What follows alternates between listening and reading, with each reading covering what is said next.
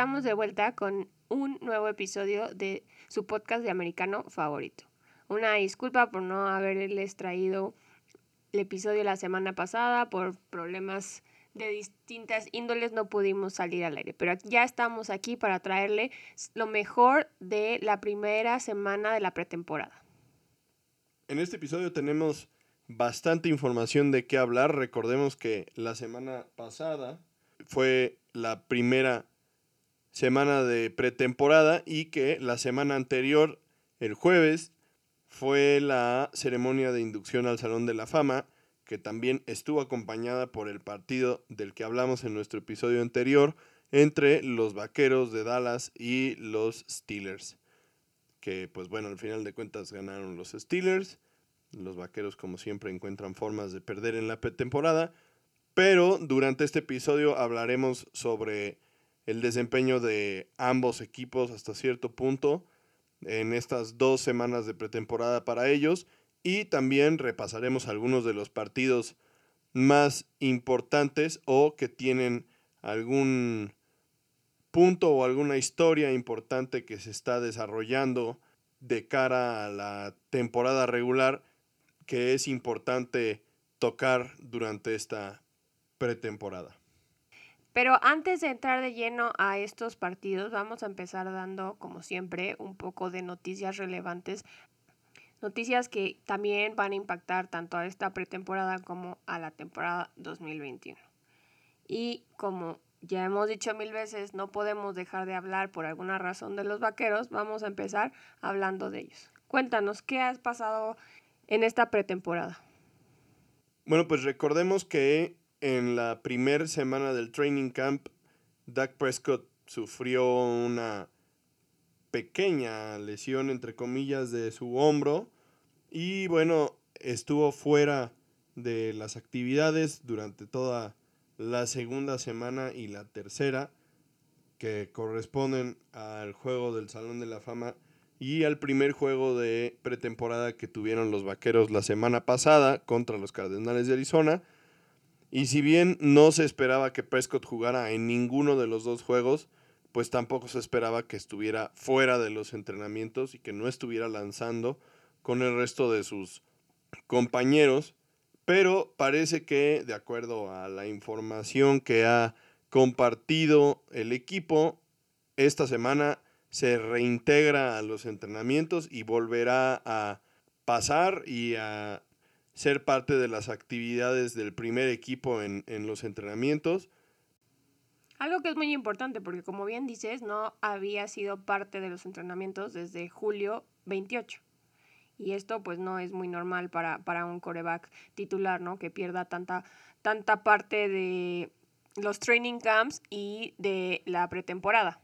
Sí, o sea, que no participe en los partidos, pues es normal. Digo, eh, ahí tenemos el ejemplo de Aaron Rodgers, que seguramente no va a jugar en ninguno de los partidos de Green Bay, pero pues está entrenando, entonces eso es Pero aquí el caso también es que él pues no terminó la temporada pasada, ¿no? Entonces Claro, esa es, esa es justamente era clave este desarrollo y ese entrenamiento y, y estas repeticiones que podía haber conseguido en el training camp y pues a lo mejor una que otra serie en la pretemporada pues para agarrar ritmo, ¿no? Entonces recordemos que, o sea, él tuvo una lesión, una fractura de tobillo y que por más bien que se sienta y que él físicamente en este momento se sienta al 100, pues es importante que vuelva a tener jugadas donde se exponga a, a tener linieros ofensivos y defensivos y jugadores que le pasen cerca de las piernas,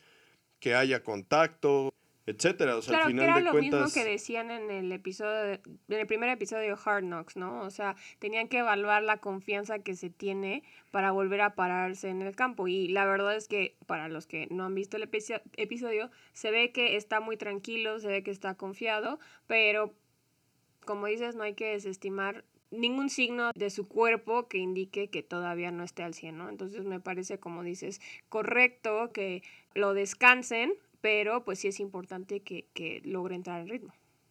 Sí, lo ideal sería que en esta, en esta semana pudiera, como dicen los, los vaqueros, eh, regresar a las actividades, entrenar con el primer equipo, formar parte de, de, todas las de todos los entrenamientos en los que haya contacto, que estén equipados completos para que él vaya teniendo pues esas repeticiones y, y, esas jugadas que, que, tengan ya un poco más de ritmo de juego.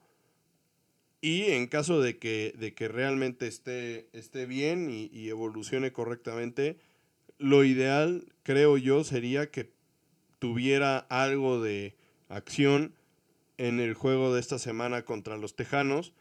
Para Mike McCarthy, el coach de los Vaqueros, ese era el plan inicial. Si Prescott iba a jugar en la pretemporada, iba a ser en este partido. Esperemos verlo en el, en el juego. Eso querría decir que entonces está al 100 para el, para el partido de, de la semana 1 contra los Bucaneros, que recordemos además de todo es un juego en jueves, así es que los Vaqueros tienen menos tiempo para prepararse esa semana.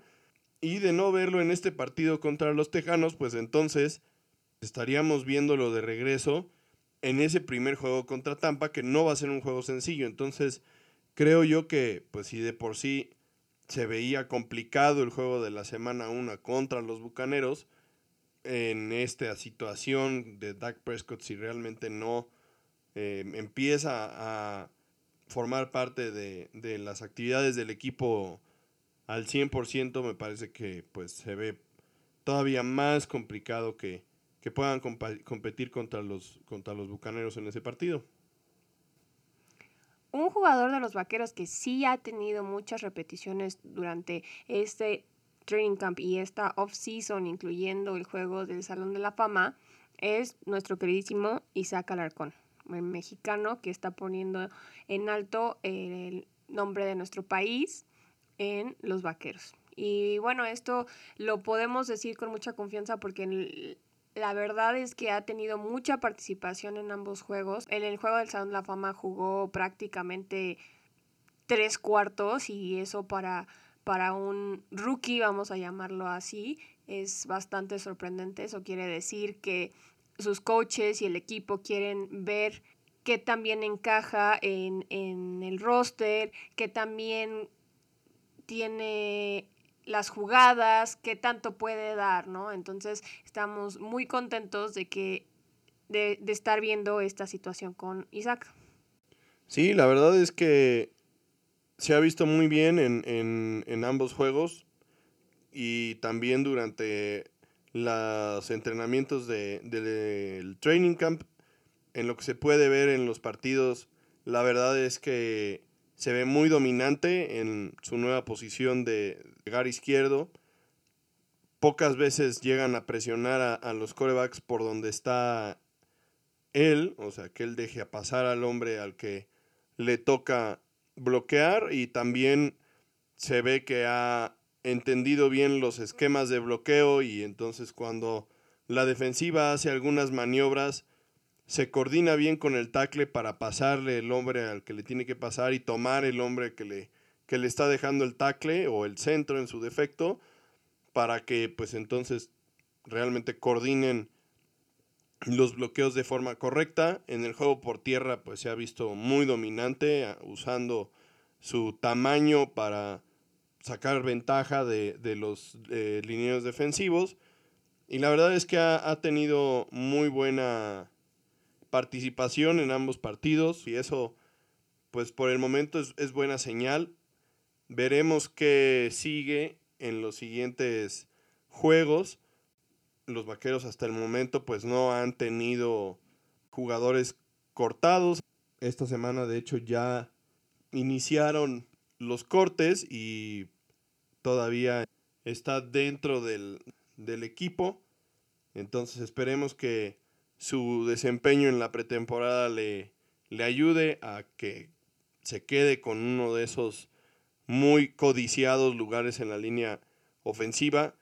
Para un liniero ofensivo suplente, digamos, que es a lo que él le está tirando en este momento, la polivalencia o tener esta capacidad de jugar varias posiciones dentro de la línea es muy importante. Entonces el hecho de que él las, la temporada pasada haya estado todo el tiempo entrenando como tackle le da muchísimo valor.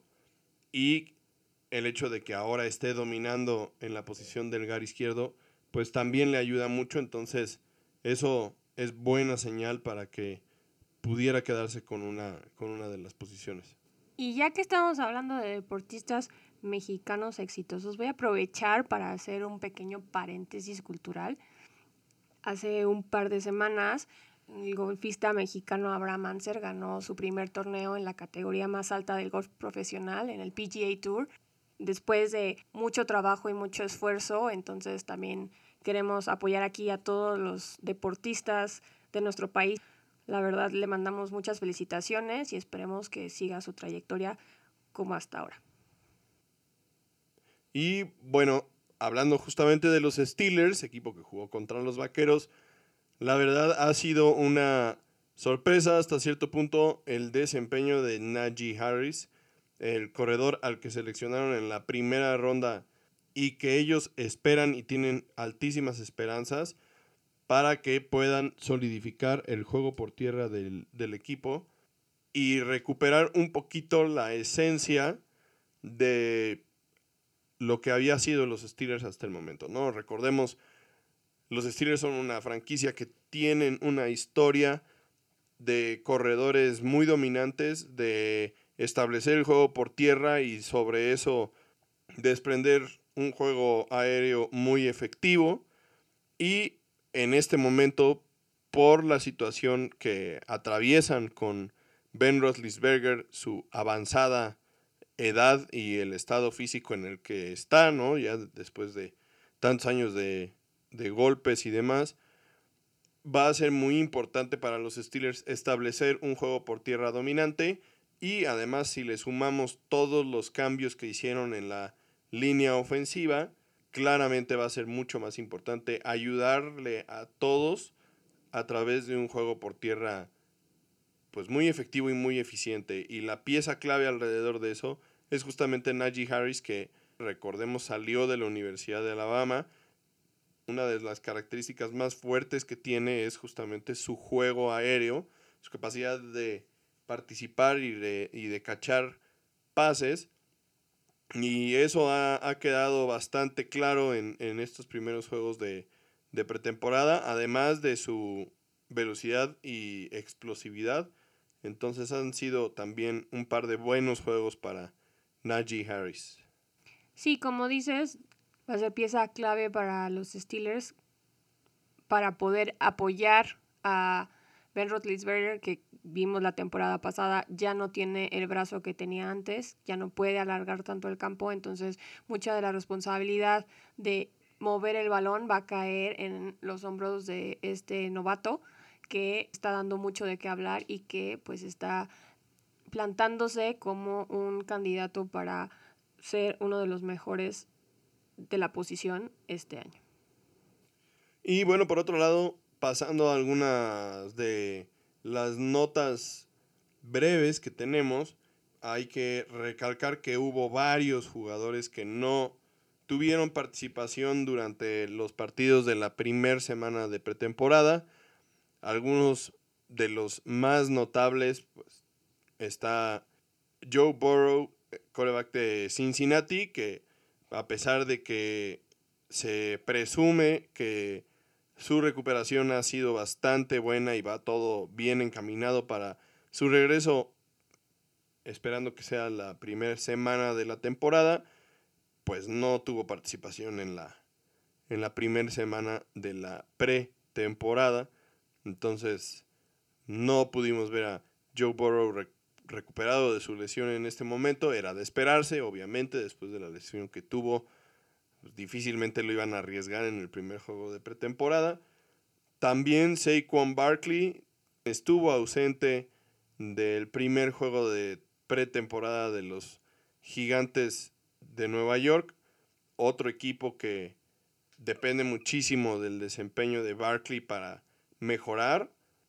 De Barkley sí se había especulado que tal vez su recuperación no iba muy en línea hacia poder presentarse en el, en el juego inaugural de la temporada. Pero parece que las cosas han cambiado un poco en estas últimas semanas y se espera que esté presente en el, en el juego de la semana 1 para los gigantes, pero tampoco se espera que participe en la pretemporada. Así es que bueno, dos estrellas de la liga a las que tendremos que esperar al inicio de la temporada regular para poder ver de vuelta en los campos de juego. Y por otro lado, uno de los jugadores más esperados por parte de la afición en Los Ángeles tampoco vio acción en el primer juego de temporada. Hablamos en este caso de Matthew Stafford, que en este caso no fue un tema de lesiones, sino más bien un tema de que no le quisieron arriesgar para el primer juego de, de pretemporada y le darán oportunidad en otro de los juegos de pretemporada para empezar a afinar el ritmo de la primera ofensiva de los Rams de Los Ángeles. Recordemos que Stafford llegó al equipo a través de un cambio en el que dejaron ir a Jared Goff y se hicieron de los servicios de Stafford con los Leones de Detroit. Así es que la afición de Los Ángeles está expectante para ver a Matthew Stafford vestido de azul y amarillo. La siguiente noticia de la que queremos hablar es el futuro de Jamal Adams y los Seahawks. Se había especulado mucho de lo que podía pasar esta pretemporada con esta relación. Ninguna de las dos partes se veía que quería dejar su posición, pero finalmente hoy, martes 17 de agosto, se llega a un acuerdo y finalmente Jamal Adams firma su nuevo contrato un contrato que además lo hace el safety mejor pagado de la NFL hasta este momento. El equipo y Adams acordaron firmar un contrato de cuatro años por 70 millones con 38 millones de dólares garantizados. Eh, su contrato puede llegar a valer hasta 72 millones de dólares dependiendo de su performance como individuo y del performance del equipo y pues estaría ganando hasta 18 millones de dólares por año, lo mismo que está ganando su compañero de equipo Bobby Wagner. Está bajo contrato con los Seahawks hasta el 2025, entonces tenemos Jamal Adams para mucho tiempo más. Y hablando también de gente que en este caso perdió su contrato, finalmente lo que era de esperar se sucedió eh, Tim Tebow fue cortado el día de hoy por los jaguares de Jacksonville. Y como ya lo habíamos mencionado en algún episodio anterior cuando se dio a conocer la noticia, pues era muy complicado que Tim Tebow, que nunca había jugado de ala cerrada, lograra quedarse con un, una posición en el, en el roster final por encima de jugadores más jóvenes y con más experiencia en la posición. Finalmente, los argumentos del coach Urban Meyer, que había sido su coach en Florida y lo conocía bien, fue que, pues al final de cuentas, para ser un ala cerrada de tercer equipo, pues necesitas hacer algo más que simplemente ser un buen ala cerrada y tener participación en equipos especiales y parece que por ahí fue que Tim Tebow no dio el ancho en este sentido. Y bueno, pues tal vez es una noticia triste para algunos, para otros simplemente una noticia ya esperada, pero de esas noticias que dan de qué hablar a mediados del, verano y que parecen alebrestar mucho la situación, pues queda en simplemente una bonita historia de verano. Y ya para cerrar este segmento, los dejamos con el siguiente dato. Los Falcons de Atlanta son el primer equipo en lograr un porcentaje de 100% de vacunados entre sus jugadores. Esperemos que sea el primero de muchos equipos en lograr esta meta porque esto va a facilitar pues todo tanto para los equipos como para los jugadores y como los fans. Y bueno, pasando a los resúmenes de algunos de los partidos de la primera semana de pretemporada. Vamos a iniciar con uno de los partidos de media semana, el partido entre Washington y Nueva Inglaterra, donde una de las historias más importantes era la batalla que se está dando entre Cam Newton y Mac Jones para definir el coreback titular de los Patriotas para esta temporada de 2021. Obviamente se espera, y lo más obvio sería, que Cam Newton se quedara con esa posición de forma relativamente fácil para el inicio de la temporada, pero por lo que vimos en el partido, pues Mac Jones no se lo está haciendo tan fácil a Bill Belichick y el resto del staff de cocheo de los Patriotas. Jones jugó cinco series y se vio seguro, inteligente, decisivo y agresivo.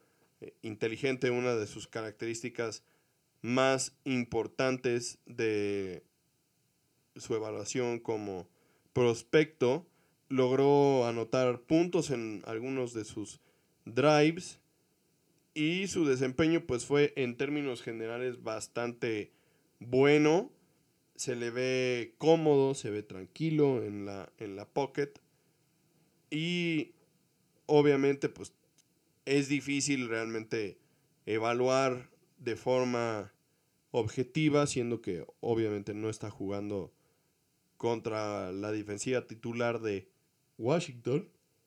Y tampoco está jugando con un esquema ofensivo, digamos que al 100% de lo que, de lo que van a jugar.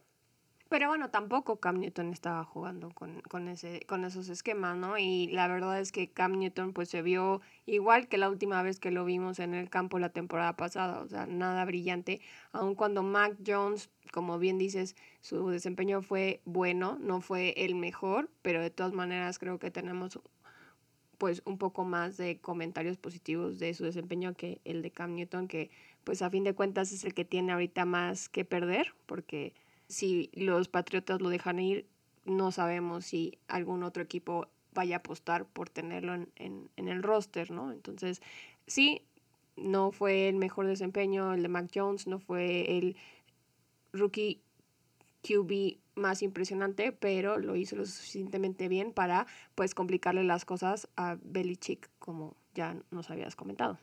Aunque hablando de Cam Newton, la verdad es que, o sea, no pasemos por alto que Cam Newton sí jugó contra la defensiva titular de, de Washington, ¿no? De hecho, por ahí hubo un sack que le hizo Young, donde justo hasta después del partido le preguntaron que que qué tal había sentido su primer encuentro contra este jugador y entre broma y broma dijo que se le hizo que estaba que estaba pequeño eh, que no pegaba tan duro como hubiera esperado. Por supuesto que no la verdad es que sí le pegó fuerte y, y sí se vio bastante aparatoso el, el encontronazo pero es de esperarse entre un equipo que está enfrentando a sus, a sus titulares, pensando que Washington pues, es un equipo que tiene una defensiva bastante poderosa. Entonces, sí, Cam Newton no se vio tan impresionante, pero él sí estaba jugando contra la defensiva titular,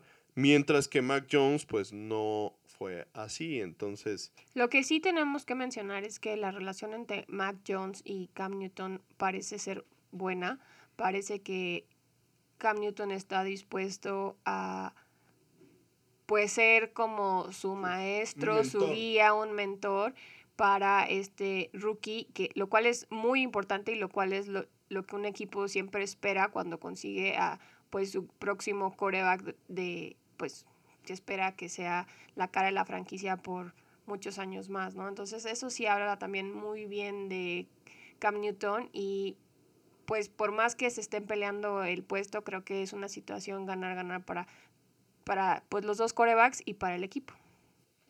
Por otro lado, en este mismo partido tenemos la situación de los corebacks de Washington, que también es muy interesante. Recordemos que Washington contrató a Ryan Fitzpatrick en la primavera, pero mantuvo a Taylor Heineke como su segunda opción y el coach Ron Rivera hasta este momento no se había pronunciado respecto a quién de los dos iba a ser el coreback titular y honestamente en este partido los dos se vieron bastante similar, ninguno de los dos sorprendió y sigue siendo pues un signo de interrogación el nombre del jugador que va a ocupar la posición de coreback titular para, la, para el primer juego de temporada. Y por lo que se ha visto hasta ahorita no parece ser una situación muy favorable para el equipo y puede ser que batallen durante la temporada por ahí y que ese pueda ser el talón de Aquiles de este Washington Football Team que para muchos es el favorito para ganar la división este de la Nacional. Me imagino que no para ti. Por supuesto que no, pero sí hay muchas muchos pues analistas y expertos que por el momento creen que el mejor equipo en, en la división es Washington y pues que prácticamente es su división para perder. Y bueno, como se, se van a dar cuenta, este episodio nos vamos a enfocar prácticamente en analizar el desempeño de los corebacks rookies, los corebacks novatos de, para la temporada 2021 y pues en general también para corebacks que como ya lo vimos en el juego del que estábamos hablando anteriormente, están peleando por un lugar en el equipo como titular, ¿no? Entonces, el siguiente juego del que queremos hablar, un juego bastante interesante entre los delfines y los osos. Un juego en el que pudimos ver a nuevamente, se vio mejor que la temporada pasada, con más confianza y más certero en los tres drives que estuvo en el campo. La verdad es que completó pases en cobertura muy cerrada y pues logró en una ocasión hasta hilar ocho pases seguidos. Entonces esto habla bien de él, se ve ya mucho más tranquilo en la bolsa, se, ya se toma su tiempo, pero sí hay que mencionar que su única mala jugada fue a consecuencia de una muy mala decisión. Entonces, pues sí tuvo un buen juego, pero esas decisiones tan malas, pues le van a restar puntos en el equipo en, y es algo que no le debería estar pasando ahorita porque hay mucha gente que sí cree que está en riesgo su lugar en el equipo. Sí, la verdad es que yo no creo que Tua realmente esté en, en riesgo. Me parece que sí, su desempeño durante la temporada pasada no fue el esperado, pero recordemos que este muchacho venía regresando de una lesión bien complicada y, y tenía mucho tiempo de no jugar. Lo que ya hablamos con Dak, con, mm, cuando estábamos platicando sobre Dak Prescott. O sea, tener ese tipo de lesiones donde, donde, la, donde son zonas de tu cuerpo que no estás acostumbrado a que, a que se lesionen, o sea, la cadera, fracturas, etcétera. Necesitas volverte a acostumbrar a que haya gente a tu alrededor. Necesitas volverte a acostumbrar a confiar en la línea ofensiva. Necesitas poner a prueba tu cuerpo de nueva cuenta y redescubrir tus capacidades. Y me parece que pues, hasta cierto punto eso fue lo que sucedió con Tua el año pasado. Y por otro lado, el staff de cocheo nunca le dio realmente un voto de confianza, sino que durante momentos Tua era la siguiente maravilla y durante momentos eh, volvía a entrar Fitzpatrick y sacaba el juego de, del fuego. Entonces, necesita realmente que se establezca un poco más de estabilidad en, el equipo, que se le dé un voto de confianza y se le dé una buena oportunidad. Los delfines tienen un buen corredor que le puede ayudar a establecer un juego por tierra que le quite presión y que le dé a él oportunidad de tener lecturas más sencillas. Entonces, pues también es parte del trabajo del, coordinador ofensivo de ponerlo en una situación en la que pueda tener éxito A mí me parece que, que sí puede tener éxito en los Delfines, pero pues también será un tema de, de confianza y de compromiso de, del staff de cocheo con él para ponerlo en la mejor situación para tener éxito. Claro, eso, eso no nos queda la mayor duda, ¿no? Pero también hay que considerar que no sabemos qué tanta paciencia y qué tanta confianza le van a le van a poner sus coaches y su equipo en una liga en que cada vez se mueve cada vez más rápido y que espera resultados inmediatos y por ejemplo comparándolo con los rookies de este año que a lo mejor puedan lograr otras cosas sí nadie desacredita lo que ha hecho para recuperarse de una, de una lesión tan complicada pero pues este ya va a ser su segundo año, ¿no? Entonces, pues ya no tiene tanta, tanto peso esa excusa, por decir algo, como lo tuvo el año pasado, ¿no? Sí, se está enganchando, se está recuperando la lesión, pero ahora ya, ya no es un coreback novato, ya tuvo por lo menos un par de juegos en temporada regular y ahora ya va a entrar a la temporada 2021 con una pretemporada, con un training camp que no tuvo el año pasado, entonces pues se van a esperar resultados muy altos de él y pues veremos qué tanto puede cumplir con las expectativas y qué tanta paciencia le tienen en el equipo. Por otro lado, en el equipo que estaba jugando en ese mismo campo, los Osos de Chicago, vimos o fuimos testigos de el nacimiento de una estrella, ¿no? Si fuéramos aficionados a los Osos de Chicago, hoy mismo le ponemos la chamarra dorada a Justin Fields y lo ingresamos al Salón de la Fama junto con Peyton Manning, pero no somos aficionados a los Osos de Chicago. Nosotros sí podemos ver las cosas de forma objetiva, pero honestamente la verdad es que sí fue muy emocionante ver a Justin Fields en el campo de Soldiers Field. Se vio bastante bien. Desde mi punto de vista, me parece que de los corebacks novatos que pudimos ver esta semana, Justin Fields fue el más impresionante, el que se ve que está más preparado para poder tomar las riendas de un equipo de la NFL y, y ser exitoso en este momento. Y esto no quiere decir que, que la semana 1 él vaya a ser o deba ser el titular de los Osos, pero sí, la verdad, se vio bastante, bastante bien. desde tu punto de vista y desde el punto de vista de muchos analistas de la NFL también comentaron que para ellos fue como el coreback novato con mejores estadísticas y con mejor, mejor calificación para la semana 1 de la pretemporada incluso por encima de Trevor Lawrence, de quien se esperaba maravillas y del cual hablaremos un poco más adelante.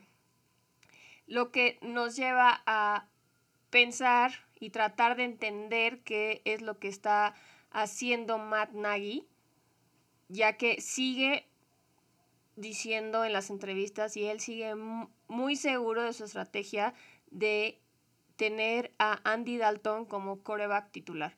La verdad es que vimos a Andy Dalton en este juego.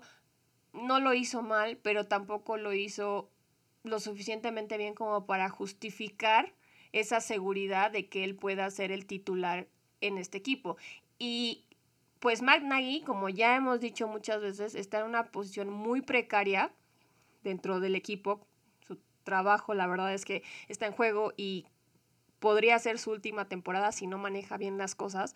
Y está cayendo en el juego del año pasado, ¿no? O sea, teniendo tres corebacks, no te decides si uno, si el otro, este, no los dejas entrar en ritmo, uno lo está haciendo bien y de todas maneras lo sientas para meter al otro. ¿Por qué caer en eso otra vez? No, o sea, no estamos diciendo, o por lo menos yo en lo personal no estoy diciendo que Justin Fields sea la solución a todos los problemas de los Bears, porque pues eso no es cierto. Los Bears no, no, no solo tienen un problema en el coreback, dejaron ir a jugadores importantes, pero por lo menos en el desempeño de la semana 1 de pretemporada, con todas las situaciones especiales que hemos mencionado, que no se están enfrentando a los primeros equipos, que las situaciones son diferentes, que todos se las están llevando un poco más tranquilo, pues sí se ve mucho más prometedor tener a Justin Fields al mando del equipo que a Andy Dalton. Pero es que entonces caemos en este juego como lo que sucedió con el coach Flores y Tua en los Delfines. Si no tienes un plan bien establecido y dejas que se cumpla ese plan, entonces puedes poner a tu coreback en una situación precaria, que fue lo que sucedió claramente en los Delfines el año pasado. Ellos no tenían por qué haber metido a Tua a jugar en ese momento porque Fitzpatrick lo estaba haciendo muy bien. Bien pudieron haber dejado que Tua se siguiera recuperando y siguiera entrando en ritmo durante toda la temporada y al final, en los últimos dos partidos o ya de plano para esta temporada, entonces sí hacer la transición. Lo pones en una situación en la que puede tener éxito. Pero regresamos a lo mismo, ¿ok? Ryan Fitzpatrick estaba viendo muy bien. Andy Dalton no se vio muy bien. Pero es que es un plan en el que tienes que establecer. Estos muchachos, si no tienes a alguien, o sea, si, si eres los jaguares y no hay nadie, nadie, entonces no te queda de otra y pues que se rife Trevor Lawrence y que haga lo que pueda. Si tienes a alguien que esté, por lo menos que, que esté en un año fuera, es lo ideal. Porque el, el juego es diferente. O sea, tienes que acostumbrarte a que ellos, me refiero con ellos a los defensivos, se mueven más rápido, a que pegan diferente, a que las lecturas las tienes que hacer más rápido, a cómo se comporta la, la pocket, este, varios temas que debes de acostumbrarte y que es mucho más fácil de acostumbrarte entrenando a tener que estar en el campo donde cuenta, o sea, las jugadas cuentan. Y si a eso le sumas la presión que puede llegar a tener el coach, y entonces esa presión se la trasladas al coreback novato, acabas con las carreras de, los, de, de estos muchachos. O sea, así se han perdido corebacks que han ganado el Heisman, porque no tienes un plan establecido correctamente. Entonces, me parece que el planteamiento del coach Matt Nagy es correcto. Debe de darle tiempo de que se realmente agarre su, su, su ritmo en la NFL y obviamente él lo compara con Patrick Mahomes y la situación en los Chiefs, donde ellos tuvieron el lujo, porque fue un lujo, de tener a Mahomes sentado un año entero atrás de Alex Smith, porque Alex Smith estaba jugando súper bien y los llevó a los playoffs. Y al final de la temporada, después de que perdieron su partido de playoffs, a Alex Smith le dijeron muchas gracias, lo hiciste perfecto, ahora es su turno. Eso debieron de haber hecho los delfines y me parece que si los osos están en esa posición de dejar a Andy Dalton jugar la temporada completa y para la siguiente, entonces sí darle una oportunidad real a Justin Fields, sería un lujo. Perfecto, me parece correcto, me parece que tienes un punto muy importante y muy válido. Yo lo único que estoy diciendo es que, y vamos a recalcar lo que tú estás diciendo, si tienen esa opción, recordando que el año pasado pues no la tuvieron, ¿no? O sea, aquí el único problema que yo veo con McNaghy, no estoy diciendo que tendría que ser Justin Fields el que, en, que empezara la semana 1. Vamos a, nos faltan todavía un par de semanas de pretemporada y vamos a aprender mucho de, de, de esta dinámica de corebacks en los Bears y todavía muy, nos falta mucho por ver y analizar. Lo único que yo estoy diciendo es que no se puede repetir el error del año pasado en el que Matt Nagy se casó con un plan que ya tenía, que no le estaba funcionando y que estaba tan clavado en hacer funcionar su plan que dejó de lado el pues el desempeño del equipo y lo que era mejor para o lo que pudo haber sido mejor para, para sus jugadores, ¿no? O sea, está bien tener un plan, un plan que, si, como bien dices, puede llevarse a cabo, va a ser lo ideal para ellos en un futuro. Pero si el plan no está funcionando, tienes que tener la capacidad de ajustar. y aceptar que no fue lo correcto y seguir adelante y ver cómo mejorar. Es lo único que, yo creo que es importante aquí eh, en esta situación con Matt Nagy y sus corebacks, que no se vuelva a repetir los errores que cometió la temporada pasada y que no trate de ajustar demasiado tarde como lo hizo el año pasado, ¿no? Es lo único que, que yo creo que sí hay que tener en mente. Y bueno, continuando con nuestro andar en el desempeño de los corebacks novatos dentro de la primera semana de pretemporada, tenemos el juego entre Cleveland y los Jaguares de Jacksonville. Justamente hablando ahora de Trevor Lawrence, un ejemplo diferente al de Justin Fields, ya que a pesar de que sí es un coreback novato del que se espera muchísimo, Fields tiene otro coreback en su equipo que puede ser titular.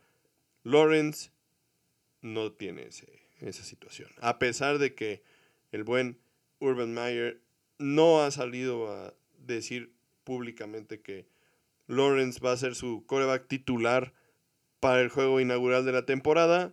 Todo el mundo lo sabe. Nadie espera que Gardner Minshew sea el titular de los Jaguars para la semana 1. Pero regresando a Lawrence, la verdad, él abrió el partido. Tuvo buenos momentos, tuvo malos momentos. Él, en este caso, sí se enfrentó a la primera defensa de los Browns, que son un buen equipo, recordemos, no son un cualquiera. Le pegaron un par de veces. Eh, la línea ofensiva de los Jaguares, pues no es tampoco excelente, pero tampoco es malísima. Y tuvo también un, un par de buenos pases con mucho toque, poniendo la bola donde era necesaria para que su receptor fuera por ella y no le diera oportunidad al, defensivo de alcanzarla. Desafortunadamente para él no tuvo puntos en las series en las que estuvo dentro del partido y da la sensación de que más bajos que altos dentro de esos altibajos. Sí, como dices, tuvo dos pases muy claros, muy buenos a Marvin Jones, ambos, de hecho, Next Gen Stats dijo que ambos tenían las probabilidades menores al 50% de ser completados y él los completó. Momentos en los que brilló muchísimo. Que eso no nos sorprende porque pues ya habíamos visto que es un coreback con pues mucho talento y mucho futuro. Entonces no nos enseñó algo que pues nos sorprendiera del todo, vimos lo que ya sabíamos, que tiene el brazo suficiente para alargar el campo, para completar jugadas que los acerquen a posiciones de anotar.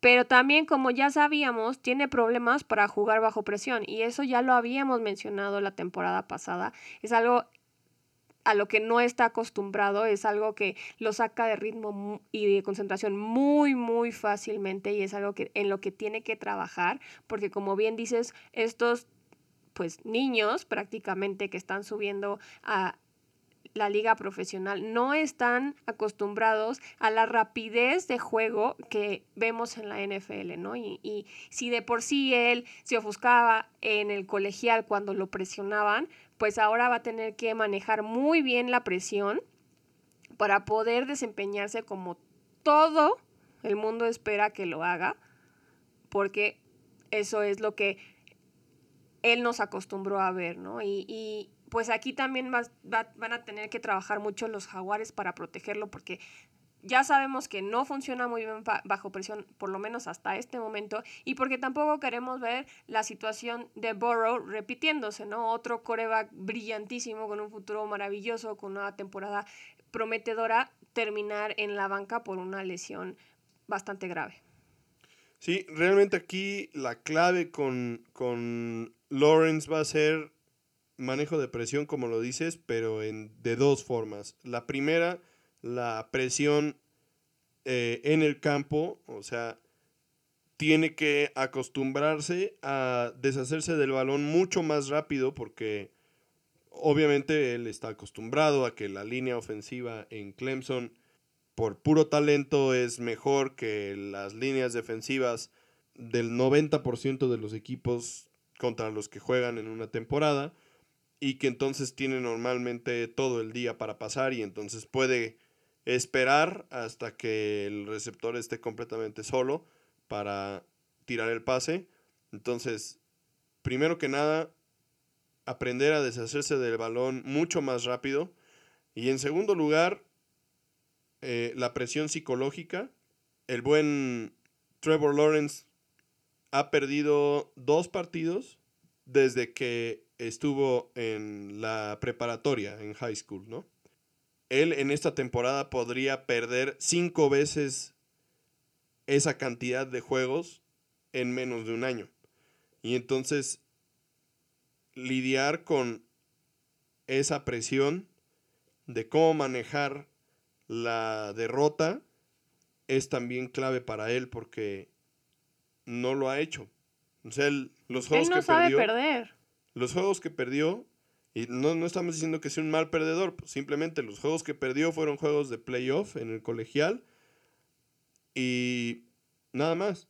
Entonces, no ha tenido que enfrentarse a la realidad de perder un partido y tener que prepararse la semana siguiente para volver a salir al campo y desempeñarse de la mejor manera y dar su mayor esfuerzo para poder intentar ganar y que ese esfuerzo no sea suficiente y que vuelvas a perder y que vuelvas a repetir el ciclo, ese es otro tema al que va a tener que enfrentarse él, muy importante. O sea, no subestimemos la presión psicológica a la que puede verse sometido por toda esta dinámica a la que se va a tener que enfrentar con los jaguares. Claro, eso, eso como bien dices es algo muy importante, pero él también tiene que aprender a, a manejar sus expectativas, ¿no? O sea, no, no va, puede esperar y no puede llegar con la actitud a la que llegaba a todos los juegos del colegial, en el que pues él asumía y no tenía ninguna duda en su cabeza de que se iba a plantar en el campo y iba a ser superior a todos los demás y que iba a sacar el juego para su equipo.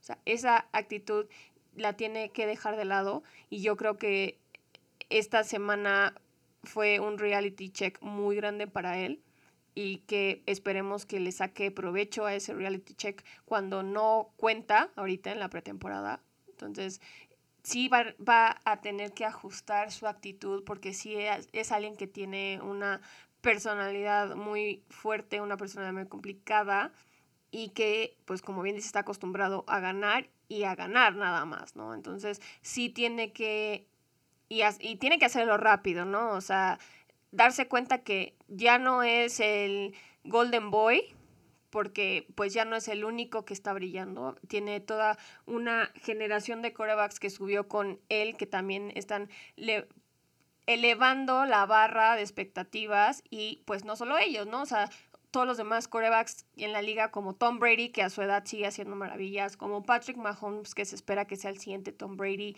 como Russell Wilson, que todavía pues es de los mejores corebacks quitándose la presión y corriendo. Entonces, pues sí, eres un coreback elite, pero llegas a un lugar donde los otros 31 corebacks también son elite, ¿no? A diferencia de, del colegiado donde hay gaps tan grandes en talento y tan grandes en, en presupuesto que pues sí puedes sobresalir mucho más, ¿no? Entonces, sí, si bien tiene que aprender a lidiar con la presión tanto de la defensa que tiene enfrente como la presión del el mundo que lo está observando, pero también tiene que ajustar su actitud y su mentalidad a la nueva realidad que está viviendo. Y bueno, entonces ahora pasando a la segunda selección del draft de este año, Zach Wilson con los Jets de Nueva York había sido muy criticado por la cantidad de intercepciones que había tenido durante los entrenamientos y sus declaraciones pues fueron muy contundentes, bastante sorprendente que simplemente le dijo a los medios de comunicación que pues si él no cometía esos errores en los entrenamientos y no entendía qué sí podía hacer y qué no podía hacer en un partido desde ese momento, pues que entonces él iba a cometer todos esos errores en un partido y vaya sorpresa, los resultados fueron positivos. Realmente en el partido tuvo muy buenas decisiones en varios momentos y evidentemente no fue interceptado en todos sus pases, ni mucho menos. La verdad, me atrevo a decir que se vio un poco mejor que Trevor Lawrence y disipó un poco las dudas que se estaban generando de, de él en los campos de entrenamiento. También recordemos que pues fue un poco criticado por los medios de comunicación también eh, a nivel nacional en Estados Unidos porque no se presentó a los entrenamientos desde el principio ya que tenía una disputa contractual con el gerente general de los Jets. Finalmente logró afinar los detalles de su contrato y presentarse a la brevedad, pero igual no estuvo desde el principio con el equipo y eso tampoco fue una gran imagen para él. Pero bueno, al final de cuentas, durante el partido su desempeño fue bueno también y le da pues algo de esperanzas a los aficionados de los Jets que jugando contra los gigantes que tampoco son un equipo que tenga una mala defensiva, logró mover el balón bien y anotar algunos puntos. Sí, recordemos que pues no es por ser mala onda, pero también la, la barra está muy baja para un coreback de los Jets, porque pues los Jets han sido un equipo pues, bastante malo durante muchos años, entonces pues cualquier mejoría es exponencial, ¿no? Entonces sí se vio bien, tampoco fue brillante su participación, pero como dices, pues les da esperanzas a, a los fans de los Jets de que esta temporada pueda ser un poco mejor de lo que están acostumbrados. Mm, de hecho, como bien dices, logró mantener a la ofensa en movimiento, aunque no pudo anotar, eso sí, pero pues vimos a los Jets entrar en ritmo, algo que no pasaba en mucho tiempo, ¿no? O sea, es un equipo que, que, que por unas o por otras, por faltas y huecos en muchas partes del equipo, no ha logrado encontrar su identidad, no ha logrado encontrar el ritmo que tendría que tener para ser un contendiente a playoffs y puede que esta sea su primera oportunidad en muchos años. Y por otro lado, entonces ahora sí pasando al último coreback novato que pudimos ver en esta pretemporada, eh, vimos a Trey Lance con los 49 de San Francisco que se enfrentaba a los jefes de Kansas City. Él no fue titular en el partido. Primero vimos a Jimmy Garoppolo, que lo hizo bien, la verdad, se vio sólido. Y Trey Lance, pues tuvo buenos momentos y malos momentos, siguiendo con este, el mismo tenor, digamos, de prácticamente todos estos corebacks novatos, con excepción de Justin Fields prácticamente. Tuvo un excelente pase de touchdown en el que encontró a uno de sus receptores y luego este logró correr el resto del campo para anotar. Pero también tuvo algunas intercepciones y, y sacks que llama un poco la atención. Si bien obviamente el esquema de juego de Kyle Shanahan pues no incluye eh, carreras diseñadas para el coreback, que es parte del fuerte de Trey Lance, pues no se vio tan elusivo como esperaríamos de un, de un coreback con sus características, así es que habrá que ver si el patrón se repite durante la temporada. Bueno, de hecho, no tuvo ninguna intercepción, pero muchos de sus pases estuvieron a punto de ser interceptados. Entonces, aunque no queda con esas estadísticas, pero sí pues deja un mal sabor de boca porque pues nos deja ver que no está tomando las decisiones correctas o se está arriesgando de más cuando no debería hacerlo, ¿no? Y regresando a los sacks que ya habías mencionado, los cuatro que tuvo, de hecho, pues el head coach Kyle Shanahan dice que la mayoría fueron resultado de que Trey Lance se queda con el balón demasiado tiempo, lo mismo que estábamos diciendo de Trevor Lawrence, ¿no? Pero en el caso de Trevor Lawrence logró pues por lo menos no verse tan mal. Trey Lance pues no, no corrió con tanta suerte y pues su coach sí dijo que uno de los cuatro sacks sí definitivamente fue su culpa. Y son cosas que pues no quieres escuchar en tu primer juego, en tu oportunidad de, de brillar, porque pues como bien dice Jimmy Garoppolo sigue siendo el titular, pero pues si se pone las pilas Trey Lance y corrige todos esos, errores que, que, le vimos esta, esta semana, pues podría también pelearse la posición con Jimmy Garoppolo, ¿no? Porque ya sabemos que pues Jimmy G es de cristal y en cualquier momento sopla el aire y se vuelve a romper.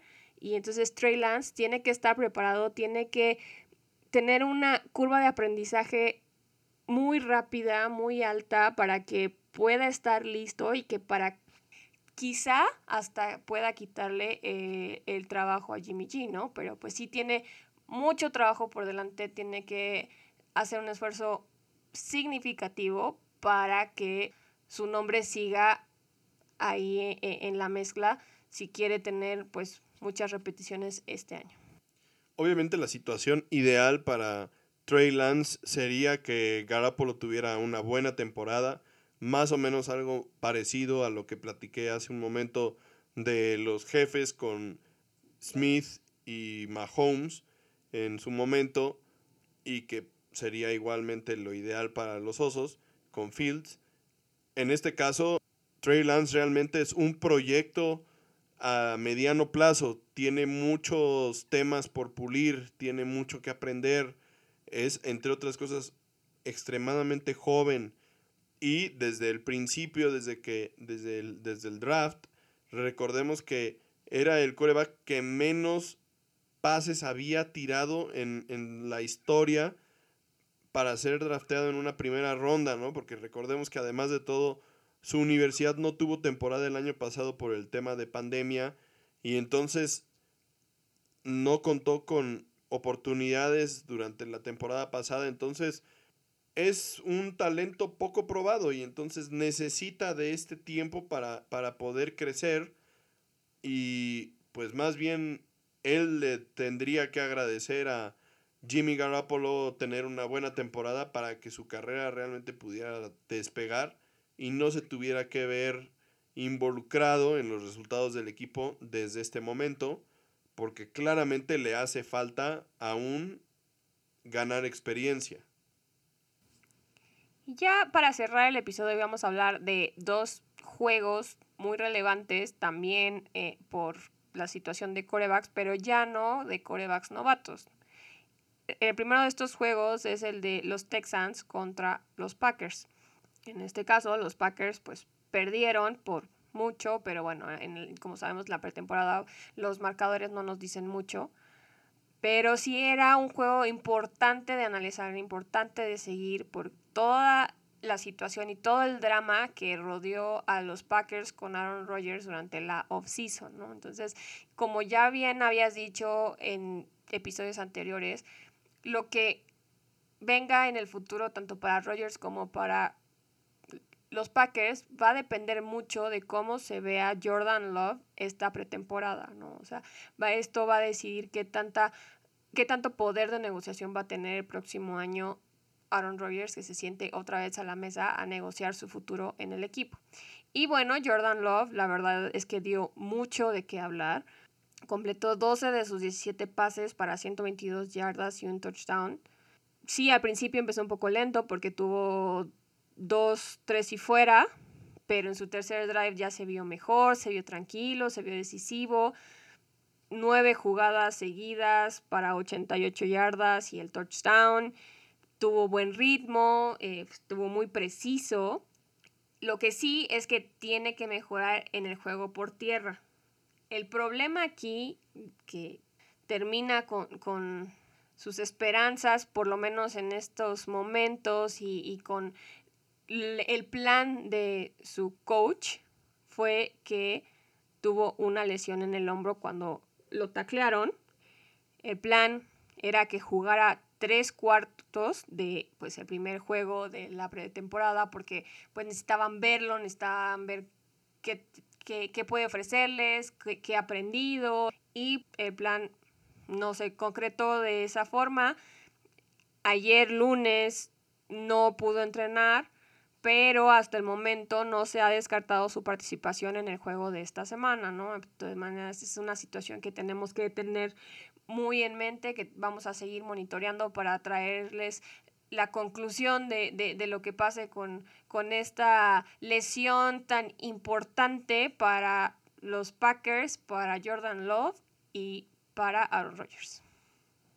Y el otro juego del que íbamos a hablar es el juego en el que se enfrentaron los Santos de Nueva Orleans contra los Ravens de Baltimore.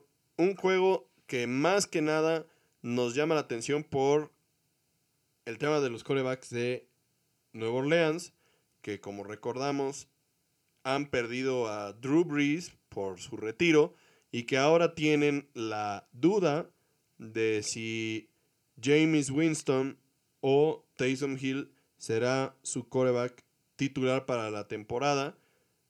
En este partido el coreback titular fue Taysom Hill, que empezó pues relativamente bien el partido y después se fue desinflando, tuvo pocas oportunidades, la verdad, no le dieron mucho tiempo de juego y después entró James Winston y la historia pues fue un poquito a la inversa, empezó un poco dubitativo y posteriormente fue empezando a agarrar algo de ritmo en el partido, pero algunos de los temas que han plagado la carrera de Winston durante todo este tiempo volvieron a relucir las intercepciones, que es uno de los temas más importantes que debe de, de reducir. Durante un muy buen tiempo Jamie se vio muy cómodo, se vio explosivo, la verdad, tirando la bola con fuerza, tirando la bola correctamente y encontrando sus receptores en el momento en el que hacían los cortes para separarse de los defensivos, pero desafortunadamente pues tuvo esta, esta intercepción que, que le quita un poco del buen sabor de boca que había generado hasta ese momento. Entonces, fue un juego en el que se descubrió poco, ninguno de los dos aprovechó para separarse del otro, pero todavía quedan un par de juegos de pretemporada en el que pueden demostrar y ver si finalmente se quedan alguno de los dos con el puesto de titular y con el lugar que, que dejó Drew Brees, ¿no? Sí, yo creo que como bien dices, esta va a ser una situación que se va a definir hasta el último momento.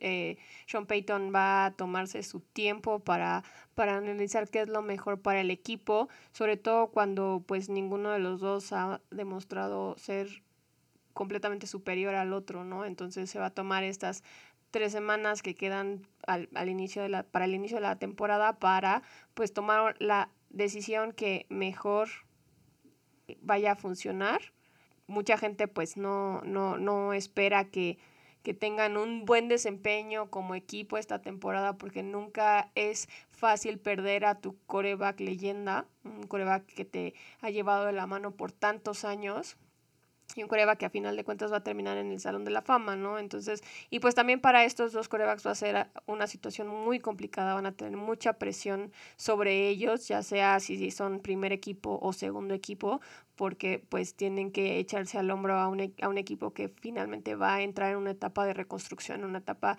de reajuste, una etapa en la que va a tener que volver a encontrar su identidad, ¿no? Entonces, veremos qué pueden hacer y esperemos que, que sea lo mejor para, para un equipo con tanta tradición. Sí, nada más para darles un poquito de números respecto al desempeño de Hill y de Winston en este partido. Hill termina con 8 pases completos de 12 que intentó, 81 yardas, una intercepción y un sack. Winston tuvo 7 pases completos de 12 para 96 yardas eh, por pase, un touchdown, una intercepción y un sack. Así es que pues, la diferencia real, el touchdown de Winston. El equipo en general tuvo seis entregas de balón, la verdad nada que presumir. Será un reto y veremos realmente cómo evoluciona esta situación para el futuro cercano que es esta temporada y si realmente pueden encontrar una solución a este tema que se ve bastante complejo. Y bueno, recordemos esta semana que viene en la pretemporada, la semana 2, básicamente es la, la semana importante para los veteranos. Esperamos ver a varios de los titulares tener algunas jugadas de acción en este segundo partido, ya que pues básicamente es el último que, que tienen previo a, la temporada para, para demostrar, porque realmente el tercer y último juego de temporada normalmente los equipos lo utilizan para evaluar a los jugadores que están en la, en la raya, digamos, para del corte, para, para realmente quedarse con una posición en el equipo. Entonces no esperamos ver a, a los titulares en el tercer juego de, de pretemporada. Así es que en este segundo partido de pretemporada que inician el jueves. Esperamos ver a, varios de los titulares y será interesante ir viendo cómo se preparan y cómo se vislumbran las cosas para el inicio de la temporada y pues cada vez tener un poquito más de del sabor de lo que de lo que nos espera a partir del 9 de septiembre próximo donde los vaqueros inician la temporada contra los bucaneros de Tampa. Con eso cerramos el episodio. Esperemos que les haya gustado tanto como a nosotros. Lo disfrutamos, la verdad, muchísimo. Finalmente tenemos acción otra vez en el campo. Ya nos hacía falta. Y siempre traerles todos estos análisis es muy grato para nosotros. Entonces, síganos, apóyennos. Aquí estamos para traerles lo mejor de la pretemporada y próximamente de la temporada 2021 de la NFL. Lo hacemos con mucho cariño para ustedes. Esperemos sigan pasándosela tan bien como nosotros. Recuerden escucharnos, compartirnos, darle like a nuestra página de Facebook de Tocho Morocho contactarnos con cualquier duda, comentario a través de esa misma plataforma, a través de Instagram o a través de nuestro correo electrónico de tochomorochopod.gmail.com. Nos esperamos aquí ahora sí, la próxima semana. Vean Hard Knocks para que se empapen de el mejor equipo de la NFL, los Vaqueros de Dallas, y nos vemos aquí la próxima semana. Bye bye. Bye.